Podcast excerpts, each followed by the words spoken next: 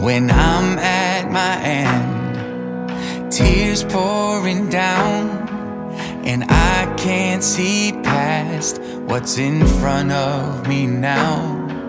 When it's all too much for this heart to take, there's one name I call, one prayer that I pray.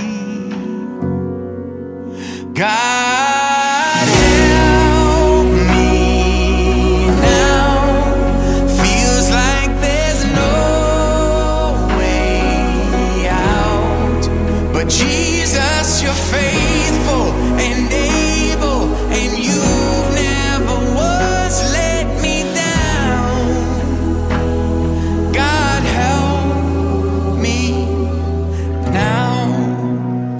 Romans chapter 15, verse 13. May the God of hope fill you with all joy and peace in believing, and so that by the power of the Holy Spirit you may abound in hope.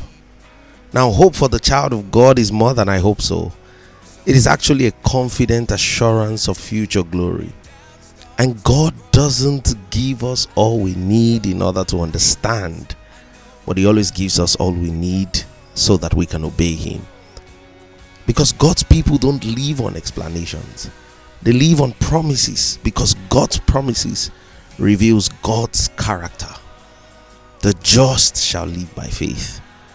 And living by faith is living on his promises, not on explanations.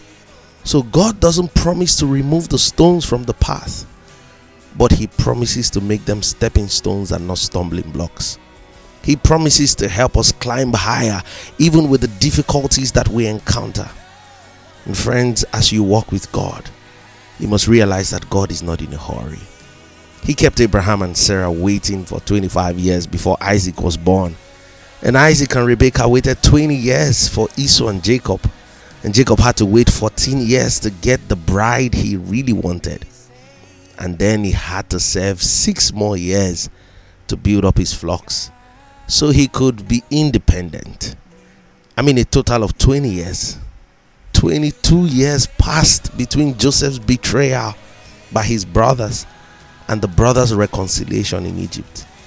So God is not in a hurry because all his works are done in love. And love is patient, love is kind. 1 Corinthians chapter 13, verse 4. So be grateful that God takes his time. Just live on God's path, live in God's presence, and live for his pleasure. Have a blessed day, friends. Nowhere else,